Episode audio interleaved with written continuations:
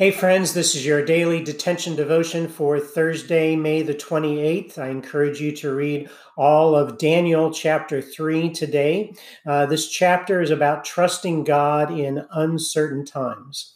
This is a story a lot of people are familiar with about Shadrach, Meshach, and Abednego being thrown into the fiery furnace. Uh, these were three young men who were in leadership positions in Babylon. Uh, the king set up this huge gold statue of himself and asked everybody to worship him, worship it, and they would not go along with it. They had the courage of their convictions and they refused. They got called on the carpet before the king. He gave them one more opportunity to worship him, and they did not. In verse 17, they said, If we are thrown into the blazing furnace, the God whom we serve is able to save us. But even if he doesn't, we want to make it clear to you, your majesty, that we will never serve your gods or worship the gold statue you have set up.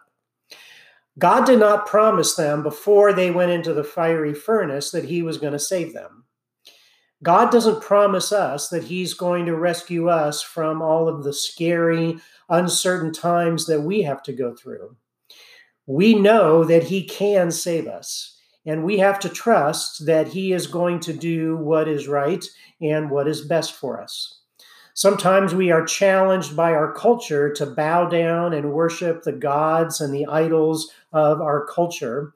And when we don't do that, there's a price to pay. There are consequences for that. And God asks us to trust Him even when we don't know what the outcome is going to be. We're facing a lot of uncertainty with this pandemic right now. And the message of Daniel chapter 3 from God is to trust Him. No matter what happens in the future, God is going to take care of us. In uncertain times, we can trust God he will come through for you. God bless. Stay safe. See you tomorrow.